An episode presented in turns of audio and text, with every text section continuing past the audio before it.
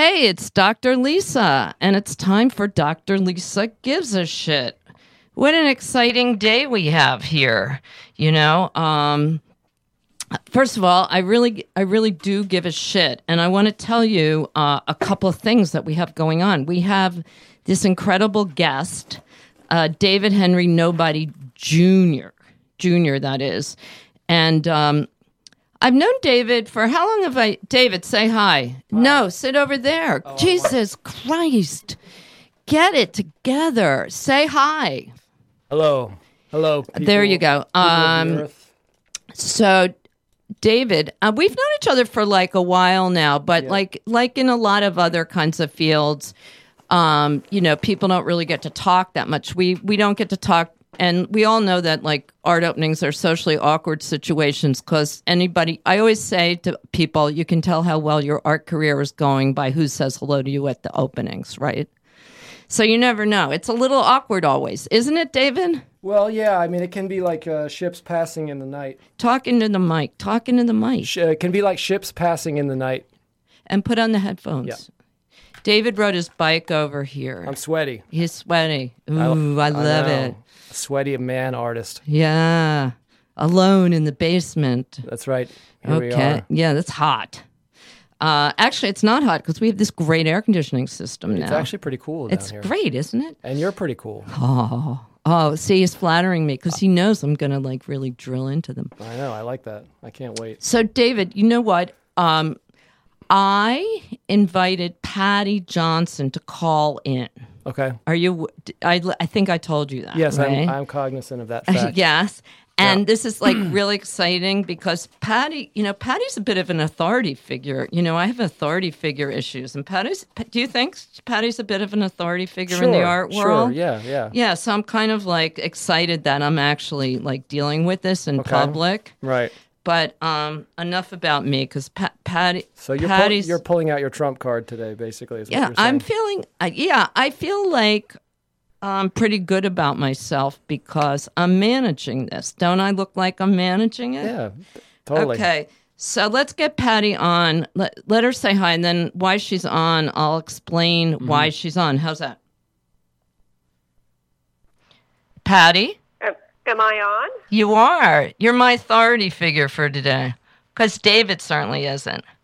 Um, anyway. I'll do my best. I'm like the bad child.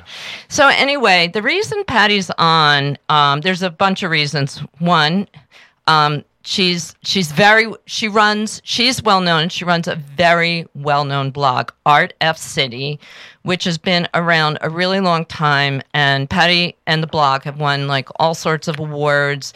Um, if you get your show written or your work, anything written up on Art F City, you definitely put that on your resume, right? Right, David? When you put that right on your resume, that you got like a write up in there, It's a it's very impre- it's a very impressive. it's a good blog. credential, Yes. right? And Paddy's in charge of all that. No, well, anyway, so uh, I lo- I wish Paddy was here because I'd love to see her face right now. You know what I mean? Instead of the call in, we're gonna have to do that another time. Okay. But um, anyway, I just wanted to uh, get down to business, which is to let you know that um, Art Fag City is an awesome uh, blog and organization, and they've actually they're actually expanding their mission because instead of just like the blog and all the blog stuff, they're actually um, uh, going to be, um, as it says right here, a responsive artist centered organization that believes that art.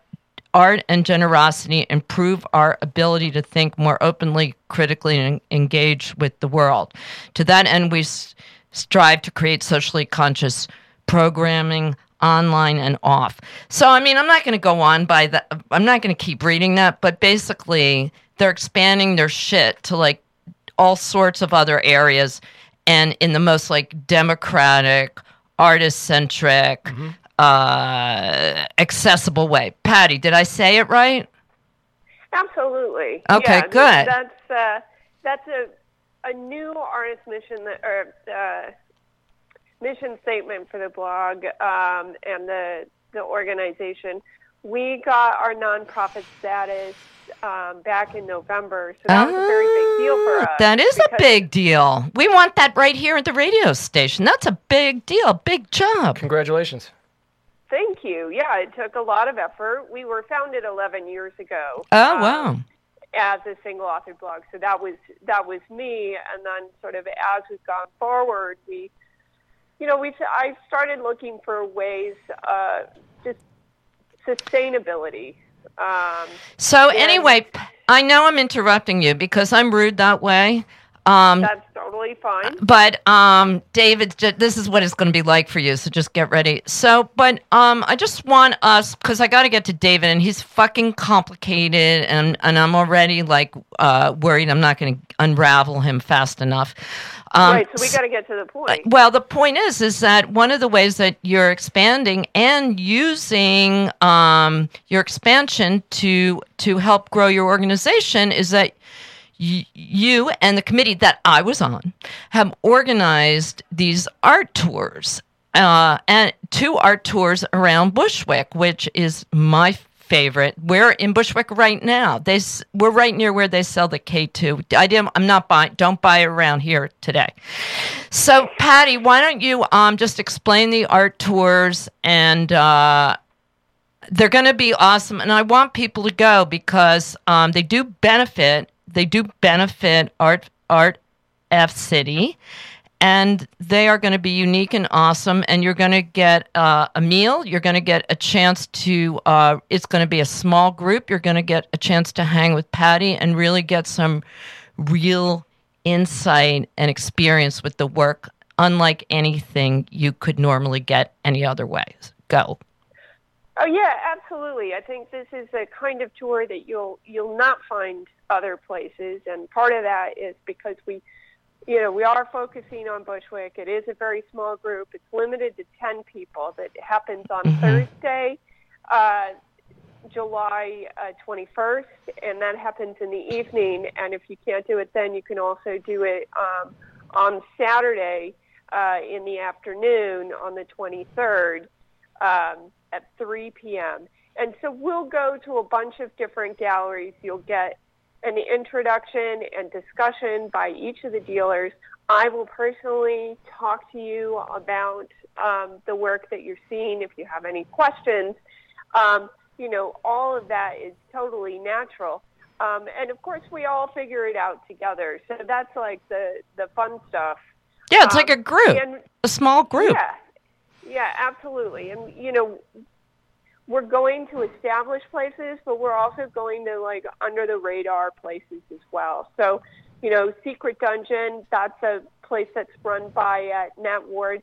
It's been around for about a month. Yeah, I, I haven't Nat- heard of it. I haven't. I had never heard of it until. I want to. I want to go Have- to any have you- secret dungeon. Have you heard about it? That you're in a secret dungeon. It's I not that dungeons. secret, but we have a lock on the door.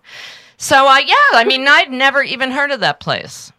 Yeah, and that that show. Well, Nat Ward is a phenomenal photography photographer. So it's an artist-run space. Ah, he um, he's just so smart. So I'm really excited to go to this. Um, the show is called Outer Storage Spaces, and it's a group show um, about how visual data is manipulated, reformed, and remembered. So it's very, very current. Um, you know, and it includes artists uh, like Michael Jordan Geode, Lucy Lorda Campagna, um, it, and other well, other. well, all very well. So- hand-picked because I know you put um, a lot of energy into curating the the the tour, right?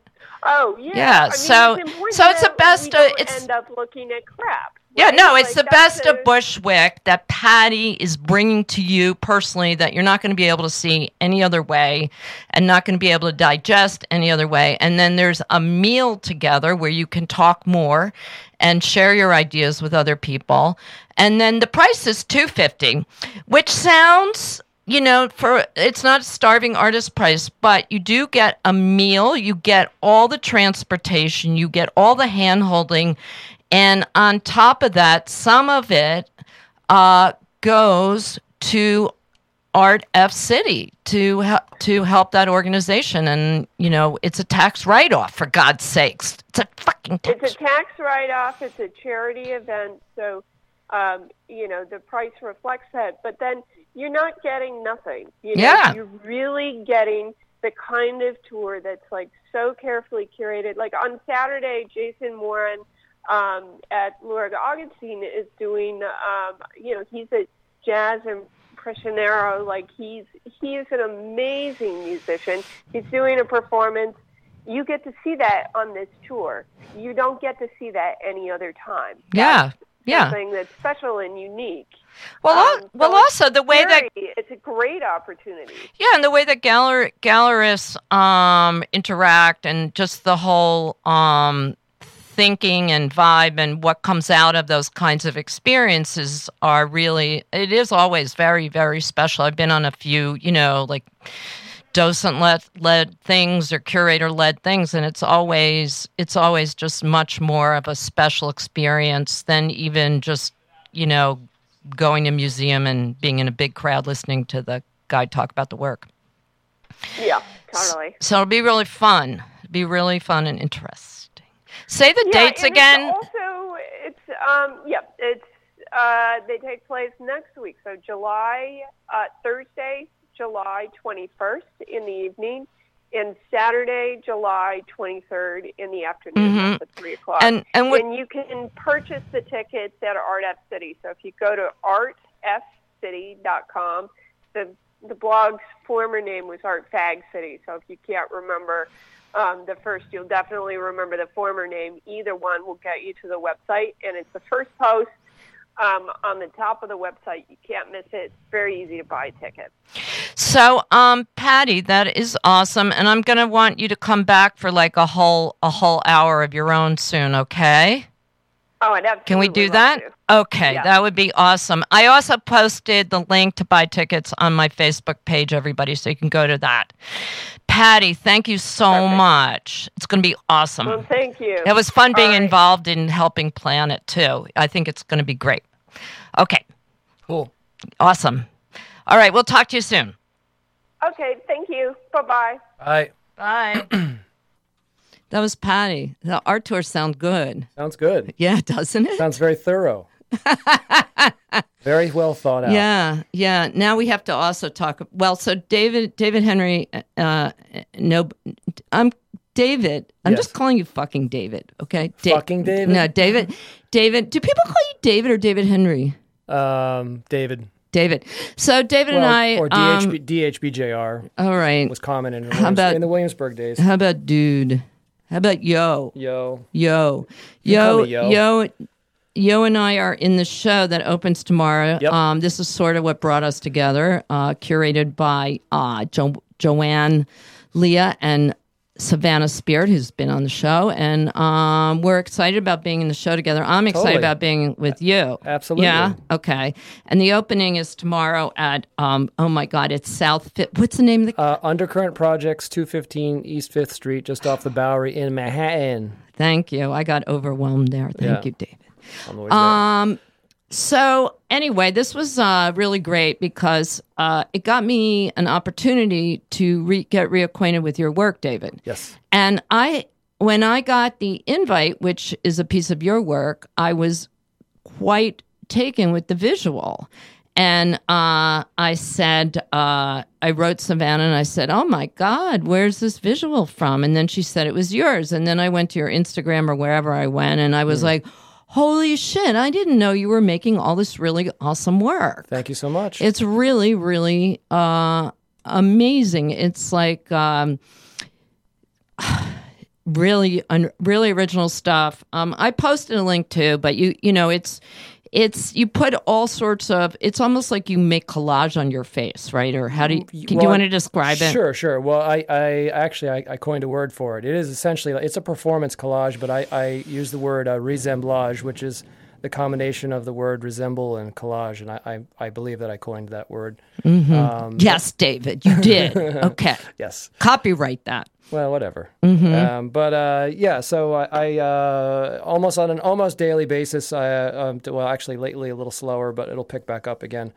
Um, I uh, um, transform myself into these sort of characters uh, using all uh, food and ripped up magazine pages and baby doll parts, and it's sort of meant to look like it's apps and Photoshop. uh, on a certain level, um, but it never is. It's always real. So I actually have to sort of MacGyver all those props on my body and, and figure out how to function. Well, it's amazing. The range is the range that you get is incredible. Mm-hmm. Um, and you have thirty one thousand followers 30, 34,000. on Instagram, which is Yeah. pretty amazing. Yeah. I mean, not amazing. I mean, people love this shit.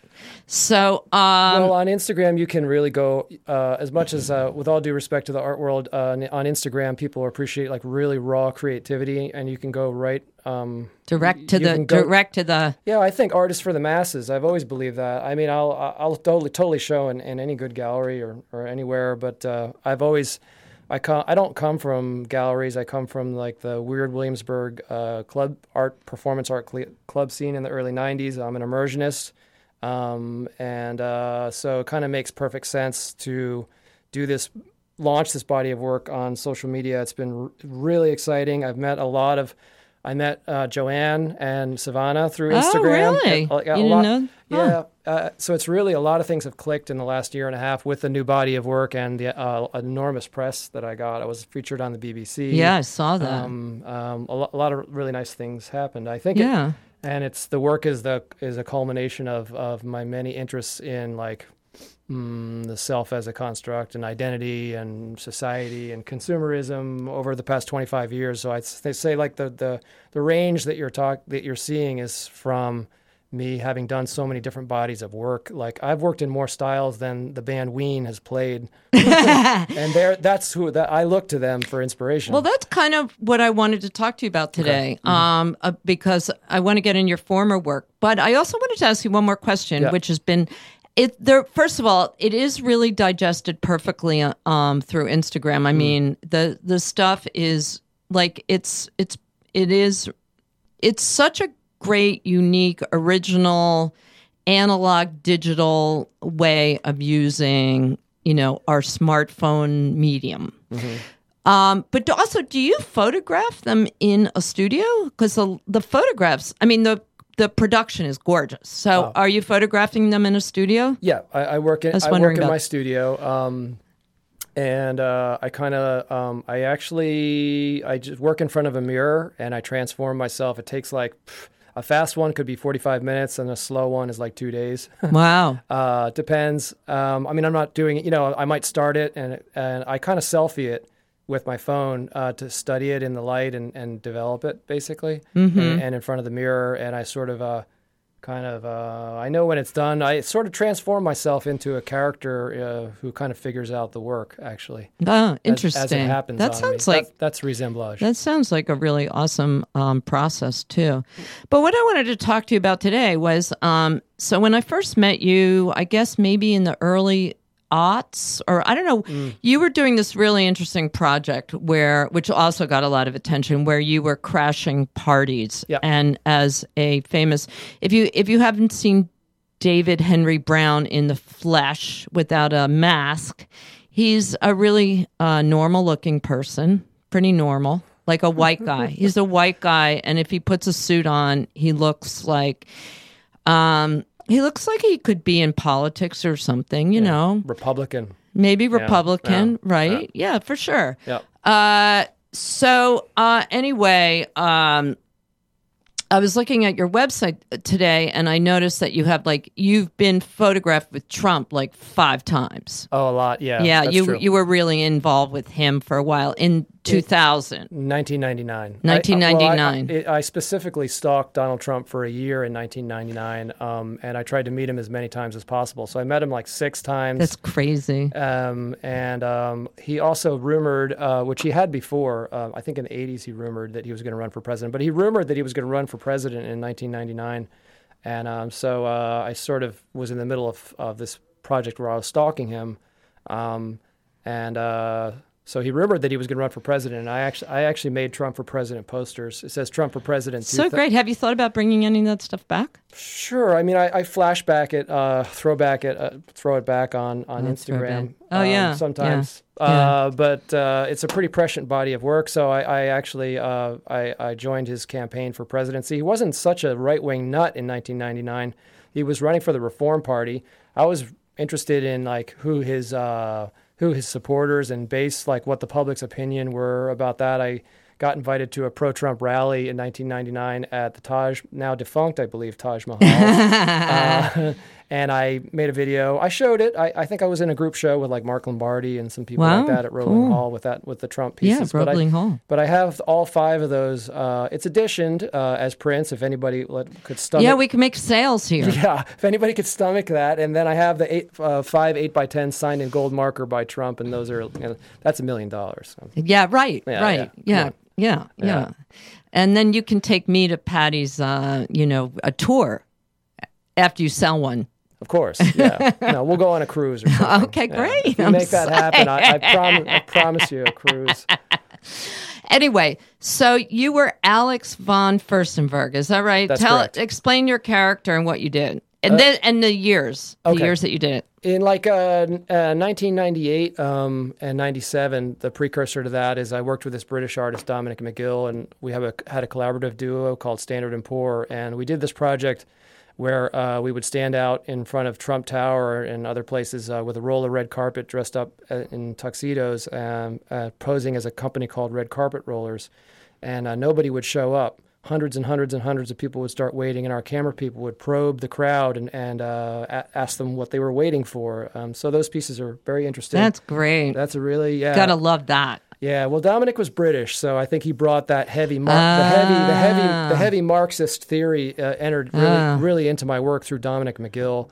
Um, and uh, but uh, when we were out waiting for famous people, I met a celebrity fanatic who uh, met Casey Kasem, and our camera, video camera guy, actually took the guy's point and shoot camera and shot the photo of Casey Kasem and this celebrity nut and his like seven foot tall wife at the time.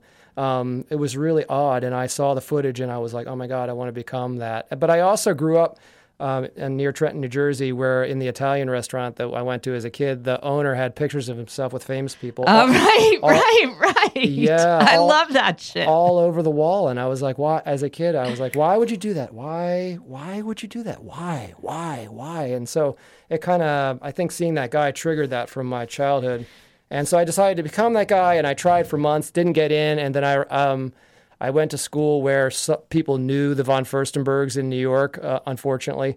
Um, and um, I was headed out, uh, so I didn't. I, I, I got a secondhand suit, and I went out, and I, I tried to meet famous people. I couldn't get into the parties, and I was headed to a to a thing where Barry White was going to be, and I was now clipping uh, uh, things from the gossip pages of the, of the Post and the Daily News uh, in like '98 and '99 and finding out where celebrities were going to be. I started tracking like uh, where famous and people were going to be and, and politicians. So I went out to this Barry uh, Barry White thing, and um, I at the door I said I was Alex von Furstenberg. I just thought of it finally, and the guy at the door was like, "Oh my God, please come right inside." and, and so they gave me champagne, and they were like, "Would you like a cigar? Here's, please come into the VIP room. Here's Barry White." So there's that's the first photo in the series is me meeting Barry White with the sort of sleazy, nervous-looking club owner, like all coked out in the photo on the side, and uh, you know our arms around each other, and, and it kind of went from there. Gotta love that. And over the course of a year, uh, I I crashed like hundreds of parties, and I think there's 60 photographs in the edition. I also broke into like super VIP things, and I met Hillary, uh, President Clinton at the time as Alex von Furstenberg and Hillary Clinton um, at her 53rd birthday party mid at the Ford Center. Um, so I did some pretty brazen entries. I got very very slick and very good. How how how did you did you get on like how did you do it? Did you was it just the name? Did you get on a list? Did you get any other kind of or would you just walk up and say I'm Alex von Furstenberg? It was a it was a, a combination of approaches. Uh, I would like kind of like case the joint a little bit. I would go early, or I would stand outside and kind of watch the security people and the, the people at the door, and I would usually look for the nicest guy or the right moment and just say, Oh. "I'm Alex von Furstenberg." It's kind of like uh, cracking a mathematical encryption. You know, like almost like a hacker. is how- right. how I you got about it. studied. You got t- you were talented at uh, at uh, sussing out the situation It's and timing and observation. yeah, and and, uh, you also like wore a suit and you're yeah. you know a normal looking guy. Yeah, of course. It's like there's a lot, a lot about being a Not normal, but normal Well, looking. I think there's a lot about being a white male in the work for sure. I was looking looking at what how my identity works. Did you ever get any blowback from the von Furstenbergs? Uh, not not so much. Um, uh, uh, I showed it at Roebling Hall Gallery. I remember that show very Um, yeah. well. Oh, it was cool. awesome. It was pretty pretty crazy. Um, uh, and um, it was uh, well, we were very very nervous about getting sued, is what I remember. I have to say, shit, I was shitting myself. Um, Oh, mm. uh, uh, I had taken a lot of financial risk in order to produce the edition. It was very expensive. I got an investor. Um, It was re- really nuts. Um, and uh, I was the 2020 ABC 2020 was at the opening with the full camera crew. Um, I w- had gone out with a reporter from the New York Observer who uh, we, uh, watched me try and meet David Bowie, and I actually didn't. And then he wrote a front page report, a huge uh, piece, and the front page of the New York Yeah. No, I remember. I just want to say, I remember you had so much press, and the pictures were incredible. They were actually all shot um, much like I, I think I, when I saw that fan um, hand his point and shoot to to Richard, a stranger, and I realized that that's the way to do it. Is you just I, I brought a 35 millimeter Rollei point and shoot, pretty pretty simple camera, and I would hand it to a stranger, and um, sort of embedded in these. Um, uh, in the behavior of the very conceptual behavior, like in the pop culture context, I could observe like characteristics of conceptual art.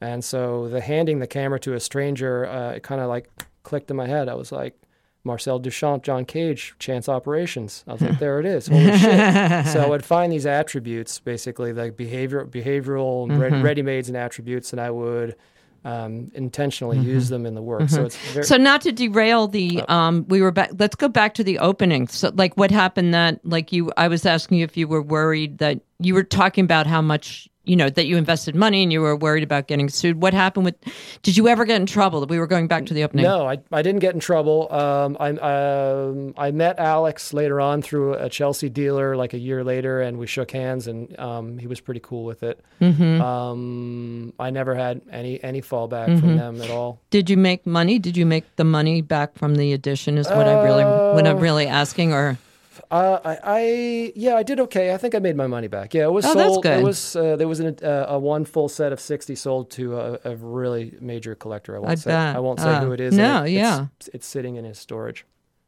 uh, just like everybody's every every collector's art. Um, Sure. But that must have been like a really exciting time for you. uh, it was pretty wild. Um, it, it kind of, um, well, like all my works, I, I immerse myself fully in the piece, and it, it um, of course, I want it to influence my life and my judgment and my creativity. And, and uh, Instagram is doing the same thing.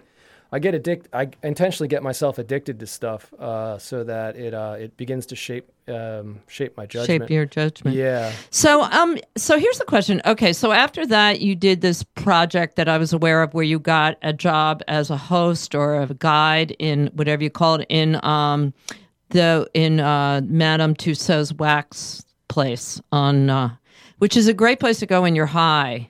Me and my husband got really before was my husband. We went there on a date. We got really high. It was really I'm like sorry. it was so awesome. I Yeah. might picture with like Salvador Dali. My Uh-huh. oh yeah, we were born on the same day. anyway, so you did that, which Yep. was cool. But you know, I mean, the you being photographed, like you were photographed with everybody, like the real Heidi Klum and who, Sure. like who else? Uh, like Puff Daddy, um, uh, what's her name from Sex and the City? Sarah Sarah Jessica Je- Parker, uh, Bo Derek. Um, I don't know, so many. just so many James pe- Brown. Yeah, That's a beautiful yeah. photo. I mean, and the show that I remember was just basically there was a lot of also newspaper clippings, but there were just like photographs of you with like every famous person. It was insane. It was totally nuts. And you Uh, look nor like you almost fit. You like I you like it didn't look like it looked like somebody that I wouldn't be hanging out with. Look well, like you know, guy in a normal. very, very interested. very- interested in in assimilating into situations and how it how it affects my uh, my emotions and appearance. Yeah, you definitely were simulated. So then cut to, I mean, I've seen you around a little bit, but then cut to um just this past week or two where I realized that you're doing what you're doing now, this awesome work. Yeah. So what happened in there? What happened in the middle? in the middle. Uh, well, That's been like 10 years? Mhm. Oh, I was uh, very active. Um, um, let's see. So from the Wax Museum project, I did that, um, and then 9/11 happened. I, I, sh- I opened that right after 9/11, and we decided to do it anyway. It was like a desert. Uh-huh. So I was uh, um, I went out after one night with a uh, a crashed jet plane on my shirt, um, like in October of, of 2001, like sort of a stripy jet plane, like punky style, kind of appliqued to a stripy shirt so that they sort of reverberated. And I went out to this like electro club in Williamsburg, and uh, everywhere I went, even though everybody was scared of of what had happened and the imagery.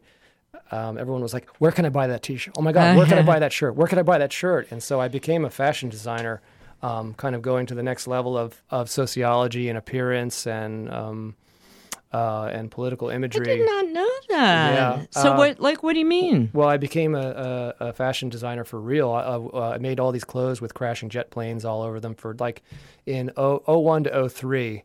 Um, and uh, I again had a lot of press and, and sold a lot of it, and uh, it was was pretty cool. I got kind of a nasty drug habit out of it, and I, I quit the whole shit by 2003. Really? Yeah, Like a coke habit? That would be the kind of yeah, habit you'd yeah. get out well, of again, that. it's like the cat that character. Oh, that, I- character. Were you hanging out like with? Was there a lot of um fashion parties of course, yeah. and I- I had- models? I had- Did you ever fuck a model? Dude, I had a, a model sort of girlfriend that was so psycho and so hot. Uh, Jamie, I won't say her last name. Oh, Wow. Jamie. Jamie. Um. No, I won't say. She wasn't famous. She was Oh, a, she was a fantastic nobody. That's how I like them. But uh, uh, she was. Um, I was secretly high on coke the whole relationship, and then it turned out that she was secretly high on mushrooms the whole relationship. Oh, that sounds So, like fun. Yeah, I'd go with that. good times.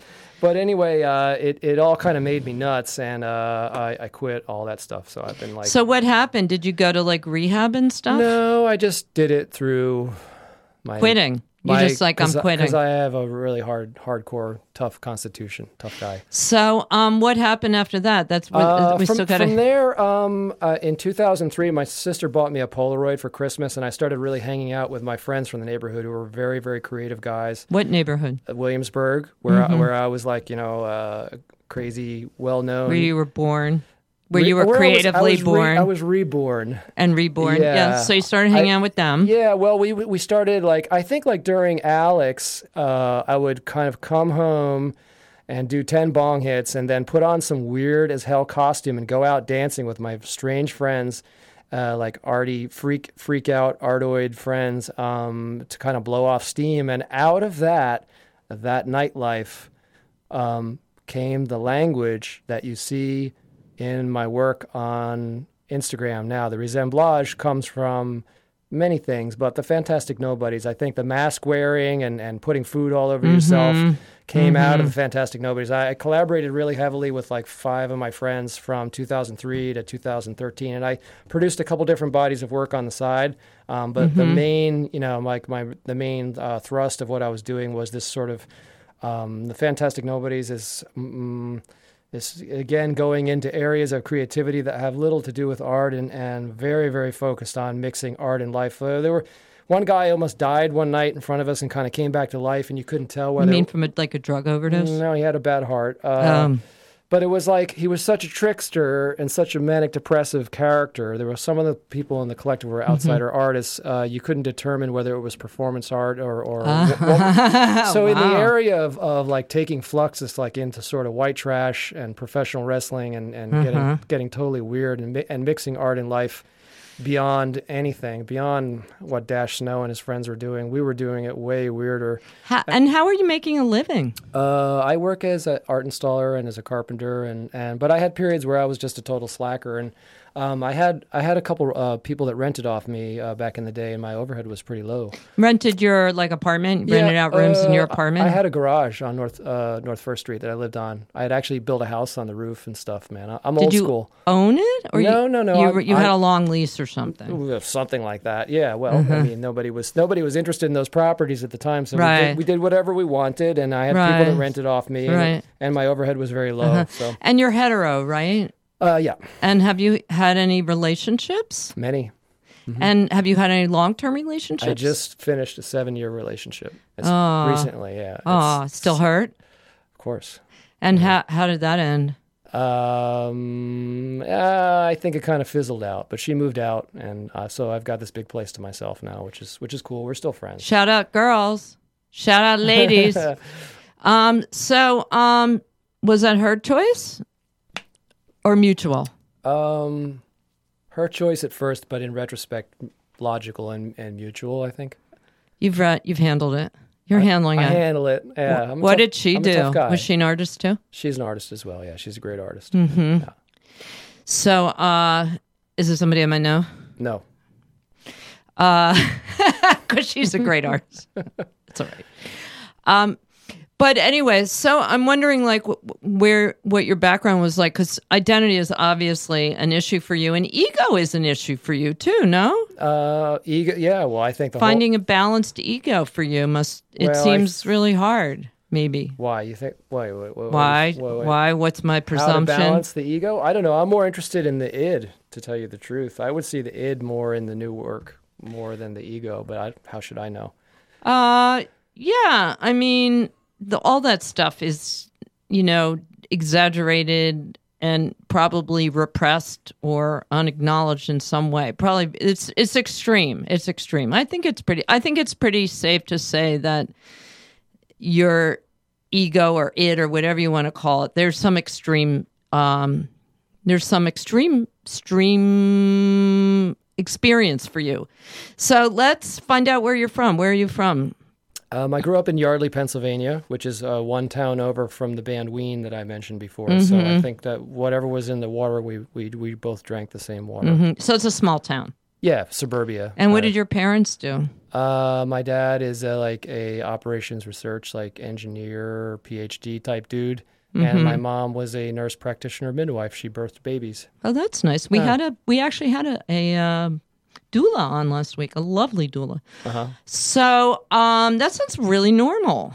Pretty, yeah. I mean, my dad. Did you have it like a nice middle class? That sounds like a nice, you Yes, know, like you middle- know, not not worrying about food or no, ba- no. you know, nice decent clothes. decent clothes, but not not rich. I actually went to boarding school because my parents they they ponied up the money for it. Um, I went to Blair Academy in New Jersey, so I'm kind of disconnected from Yardley.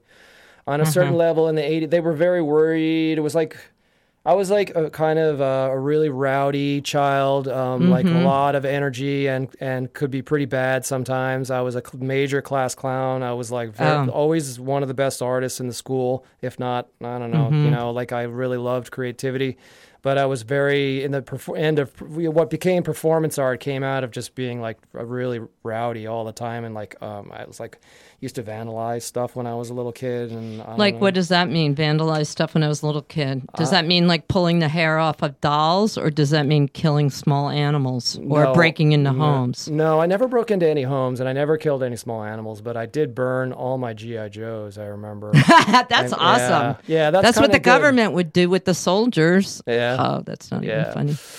So, um, did you have brothers and sisters? I have one sister and I love her very much, Elizabeth. she- yeah, she's Elizabeth. awesome. Shout Yes. out Elizabeth. Is she younger or older? She's younger and she's she's got a, a family and she's much more normal than I am. Normal. Yeah. So, why did your why did your parents? How old were you when you went to boarding school? Uh, 16. And why do you? They were you? worried about me being in those schools because kids were bringing knives and guns, and there was a lot of drugs in the schools in the 80s. And so they pulled me out and they put me to, in Blair. And that's kind of where I heard about the von Furstenbergs. They didn't go to school there, but there were kids that were really rich. So I was Right. exposed to like the elite. I remember like uh, uh, Baby Doc's daughter like got a, a Ferrari Countach for her graduation at school. And I mean, there was like it was totally out of sync from where I was from. So Did did um? So did um? Do you have? Did you have like a pretty like? How did you feel when your parents were like, "Okay, you're going to boarding school"? What did that feel like? I don't really remember. I Yeah, because you blocked it. That sucks. no, I don't know. I don't, I don't know. I mean, I um, I I liked Blair actually, but um, but and I did really well there. I got like straight A's until I got started getting into smoking weed, and um, I took LSD, which was uh, and mescaline in the '80s at, at Blair, and those were absolutely mind-boggling experiences. Like really changed me, Mm-hmm. um, um, in a good way. I think it kind of opened me up a lot. Mm-hmm. Um, but then I kind of bombed out. Basically, in my senior year, I failed all my classes. Oh, because of the drugs. Yeah, Did your did your were your parents worried about you? I'm sure they were. I'm sure they still are. Do do you ha, do you are you they're still together? I'm Yeah, they getting, are, and they're still alive. My dad just turned 86. God oh bless wow, him. God bless Yeah, them. I know. So, what's your relationship like with them now? Tight. So how how do you not know if they're worried about you or not? Um, I'm sure they're worried about me Why do you think so? Do they? because I'm not rich and successful. But they must know that you've made it this far. Uh, I've done. I think, Do they get you at all? Let's put it that way. You're a freak. You're a fucking freak, David. Do your parents and your parents are from Yardley? They're not even from like L.A. or Chicago or something like that. I Well, mean, they're I mean, not even from like Yeah. Cheltenham, Pennsylvania. They're from like Yardley. So, what do they think of you? Do you think? What do you, I mean? What do you think their impression of you is? Um, I think that they only un- they only understand like I have to explain my work to them for them to really get in into the into it, uh, and then they seem to sort of forget about it. But uh, you know, they like the success. They like when I have press, and and they want me to be happy and. And, and and do my thing, and I'm I, I've been doing my thing for 25 years, and I'm I'm not going to let go at all. Not Have they come all. to visit you? Oh yeah, frequently. So they know yeah. like how you live Of and your course, home and all yeah, that yeah, shit. Yeah, yeah, yeah. So so um but identity seems so like um you're I'm trying to like formulate my thought about your identity but maybe you can help me because it's it's very unusual I think. I mean it's sort of mutable on one hand Mm-hmm. but it's also um it also seems a little bit like a defense like you're hiding behind your identity. So it's sort of Well, aren't we all? um Depends on you know what you. Well, you know, some of us aren't wearing masks, literally. Right. well, some some some more than others. I mean, I And don't know. and then But and I mean on- that's depend- a defensive that's a defensive Okay. statement, which is fine because I mean I mean how do yeah. you how do you define a mask? I mean, in our culture, a mask is seen as dis- deceptive, but in in more sort of primordial culture, it's it's seen as infinite. It's infinity. Okay, can I tr- can we try this? Yeah. How about if we say that your identity is a toy for you? Sure. Yeah. I mean, I and think and, it's, and and and like most people take themselves really more like m- most people would not be comfortable with that. It's sort of a combination. If you take yourself really seriously you want people to really see you want to imagine that they're really seeing you. Yeah. and if you think it's funny or you don't take yourself seriously at all on the other extreme you'd think like well people don't get me what the fuck? But you're really manipulating it and you're you're treating it as an intellectual property almost aren't you Uh, well, I do play with it, but it, I think it only comes out of out of a confidence of, of that I know myself very very well. So I'm comfortable playing with it because I because yeah because I know myself very well. Like like a good actor, you know. I mean, they they know who they are. right You can play, no role play. I'm interested Right. in role play. right but but you are you are putting it out there so what what do you like how do you feel in regards to like the rest of the planet like how did you feel like like i'm wondering if you felt um like if when you went away to boarding school if that was a big influence like your identity was sort of brought to your attention in a new way then Yeah, I mean, I think all these different experiences. I mean, I also like um, I changed music styles a lot. Like as a as an adolescent, like I was a metalhead. I was into punk rock. I even followed the Grateful Dead for a while. So I like sort of, and I would kind of like change my look. Um, this is like, so I feel like in our, I'm 48, and that we, I grew up in like a super, I guess it's like a, a, a sort of dissociative and schizophrenic culture. Um, I think that I take that language and exaggerate it a lot, um, hyper, hyperbole, artistic hyperbole, if you will, um, to explore like you know what what do we what is the prism by which we are viewing each other in reality at this time. you know? Okay, David. Now, when I talk to you about this stuff, um, you answer in um, and I think we we are having a very intellectual conversation. I don't mean this to sound confrontational. I'm just trying to be direct All right. because we only have 15 minutes. Jesus Christ. Um, and I think you're fascinating, and I love your work. And I, I want to, I want, like, if we were, if there were, pe- we're giving you a round of applause because you're doing great. Okay, everybody out there, Thank you. thank you, Thank David. you. We love you. I mean, Right. very compelling.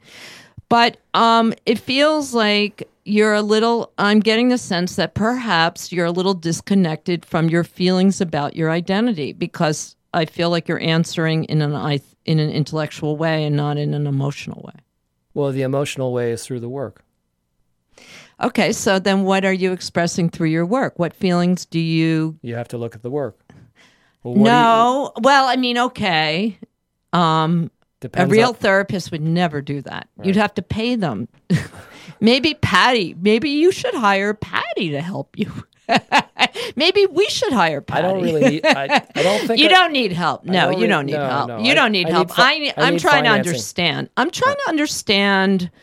Um, I'm trying to help people. I'm trying to help us all understand how you have an extreme, you have an extreme relationship with your identity, and I just trying to. I'm trying to like. Is it really me or is it our society?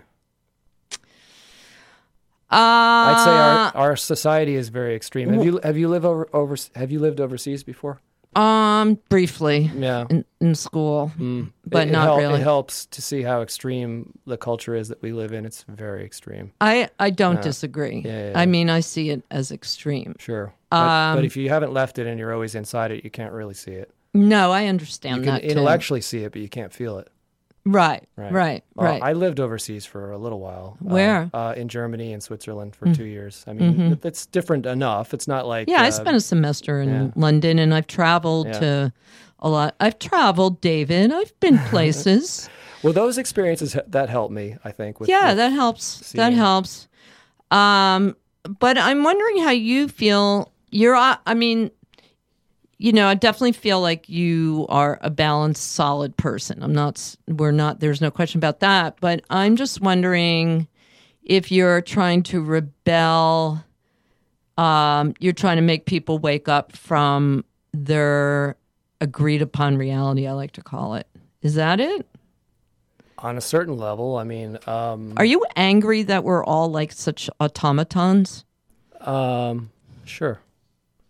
Uh, cookie cutter, I would say more. Mm-hmm. I mean, I'd say, where's the? Is that really good for the culture? Mm-hmm. Is that good for consciousness? Is that good for moral decision making? Is it good for your spiritual and emotional life? I don't know. I think that's very questionable. So, can you tell me, like, give me one example of something that you think that we're really cookie cutter about? Can you give us an example? Oh, it's so many things. Um, ask me another question. Think Okay, well, think about race. Race is so hot right now. it. racist cookie cutter. You're you're talking to the mic. Tell, tell us in the mic. All right. Um. So, what about race? Is race a construct to some degree? Well, I don't think white people really understand like how they see the world. How? in- yeah, in I country. agree. Absolutely not. Right. I mean, I got a chance to be a minority somewhat. I mean, um, where? Williamsburg in the '90s, definitely. I was had bottles thrown at me all the time, and I was a minority on the South Side, and it was like, You mean because you were white? yes, Mm-hmm.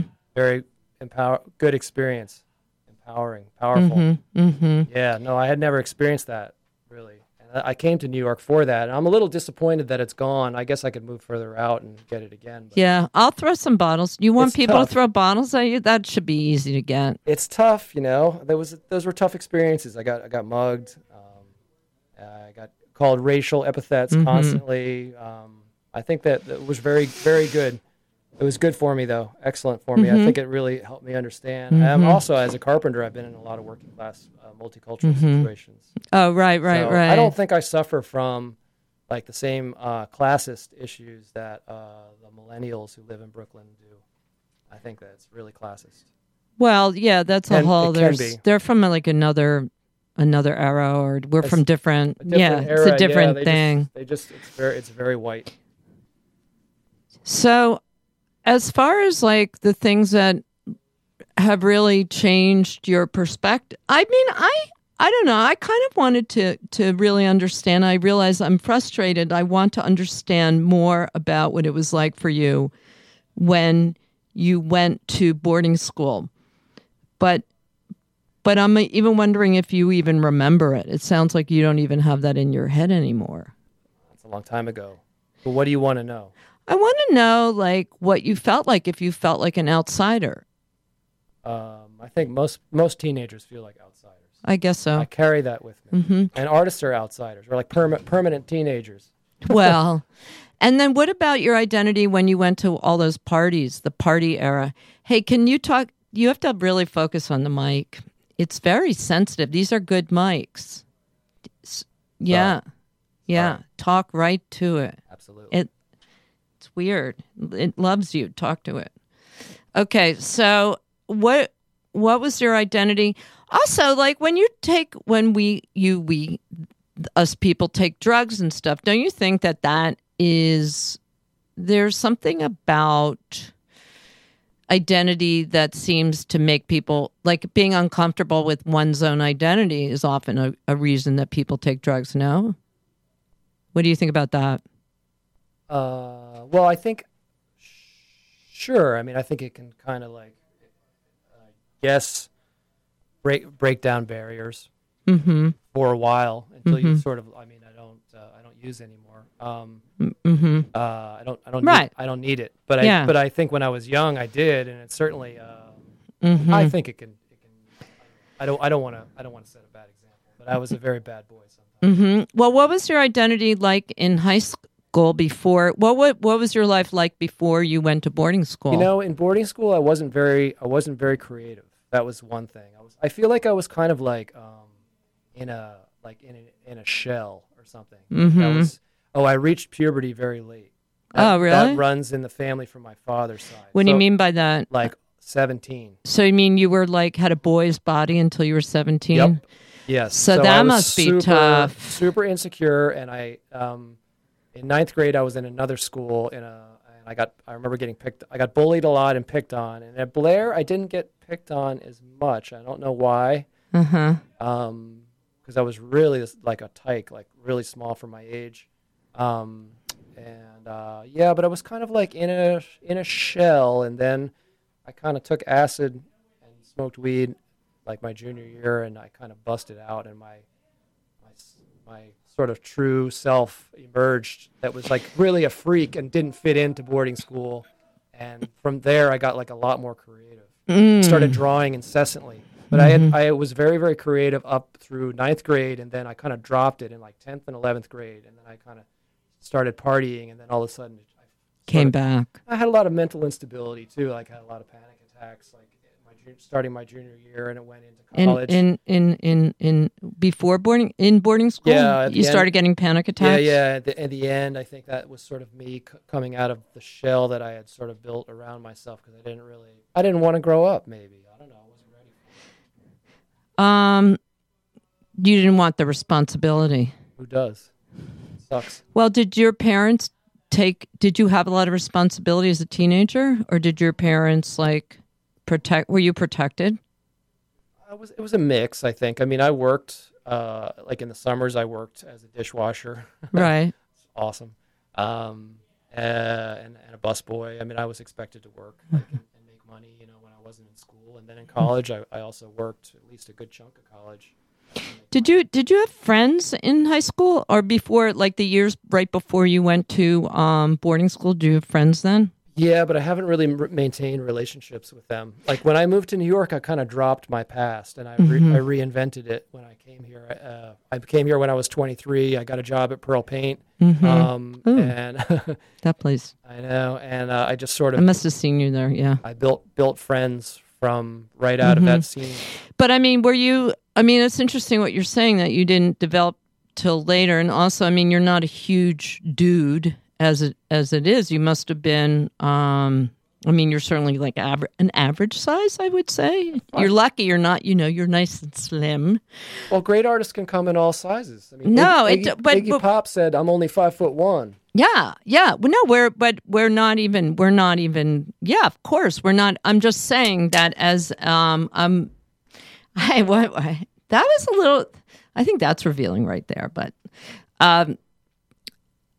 Because I'm saying that I'm wondering if your size as um, a teenager before, like if that was part of, and maybe you not being comfortable with it, which, you know, I mean, is not your fault but I guess that would be make sense. Is like, bef- is that part of? Do you think? Okay, yeah. Did no, you feel like an point. My- my outsider?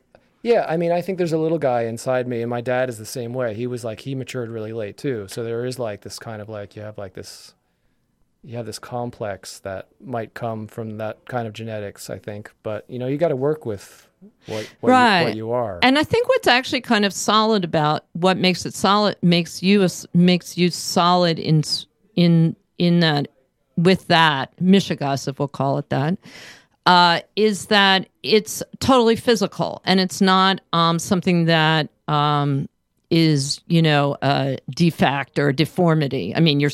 I mean, it's something that is not serious or it's you- just developed late. It wasn't like something that uh, was serious, really.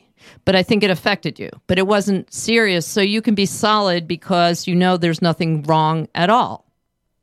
Right? You know what I mean? It I didn't. mean, I think that I, I would say that uh, I'm something of a freak, you know, and my dad is too. My dad's like, um, eh, um, I don't know. To me, he's exceedingly brilliantly intelligent guy. Um, um, a lot of mental energy. Maybe I inherited a little bit of that. I don't- Mm-hmm. Yeah. but uh, oh yes. um, he's really kind of like his humor. He he's able to he he's he can uh, he's memorized like thousands and thousands of dirty limericks and says them like in, like incredible bra- incredible brain. That's impressive, Wow. right? I mean, my my humor is like I use humor a lot, and uh, it's like my humor humor is more like situational and sarcastic and um, and sort of fucking with people in situations and and all that. But that Mm-hmm. comes from my dad. Did you have a good relationship with your dad? Uh, he's a little, little bit distant, but we've come come closer. Does he get angry a lot? Uh, drinks a lot. Still. Does he have an alcohol problem? uh, no- Maybe. No, comment. Okay, well, we only have uh, three minutes. Three minutes. So, yeah, an alcohol problem. Well, that's a whole other thing. God, yeah. you know. Um, but um, I'm glad uh, things are really. You've been through a lot, and things are in a really good place now. I think. What do you think? Sure. Except for the girlfriend. Um, well, no, that, those things are always for the better. I've been through that before. And it's good that you had a seven-year relationship. That's a good sign, I've right? had some others, yeah. But Did you long. live together? Yeah. Yeah. No, I didn't Yeah. live with anyone until her. I wouldn't allow it. no way. I'm glad to be living alone again. I think it's right for me right Yeah, now. So, yeah, but that's a good sign. Yeah. you know, you don't want to, you don't care about having a family. Nope. Yeah, who wants, who wants that? That's my attitude. Um, No dating. I'm on Tinder. oh, you are? That's great. Tri- we'll all be trip- on the. tripping out. Tripping it- Tripping Oh my god, it is so bizarre. Oh, I bet. Yeah. I bet. Um, so we only have two minutes left, and So and everybody should come out to the show tomorrow. yeah, don't you think Yeah. so? Let's let's say, it again. It's like seven What are you to nine. What are you showing? I'm showing some mirrors with text on them. Okay, you're showing mirrors with text on them. Okay, Yeah. cool. yeah, Looking forward. Yeah, yeah. Say the address again because you have it Oh, in your head. Um, uh, uh, Undercurrent Projects, 215 East 5th Street, just off the Bowery. The opening is tomorrow night, July 15th, from 7 to 10 p.m. in the East yeah, Village. and um, it's curated by Savannah Spirit and Joanna Lee. Joanne Lee. They did a really good job. they did a good job, and two really lovely and very talented artists. They are really talented. lovely and talented that I met on Instagram. That and is so I, I've met so many cool artists on Instagram. After all the cool artists that I knew, uh, the provocative ones have all gi- they've all given up and left New York or done something else, and so I met a whole new crop in the last year on Instagram. It's great. That's so cool. I'm Yeah. getting into it too. Like I, I, because because hel- yeah, helpful, this yeah. this show has actually helped me get more into it. So, and uh, I also want to give a shout out again. Don't forget about um, the Art F City uh, tours, which are going to be awesome. So, uh, you know, you can look it all up on my Facebook page or my Dr. Lisa Gives a Shit page or whatever. Just tune in and, and uh, I will find whatever you need, you know, whatever it is. Because, frankly, I give a shit. It's true. Thank you, David. it's I'm glad to share my shit.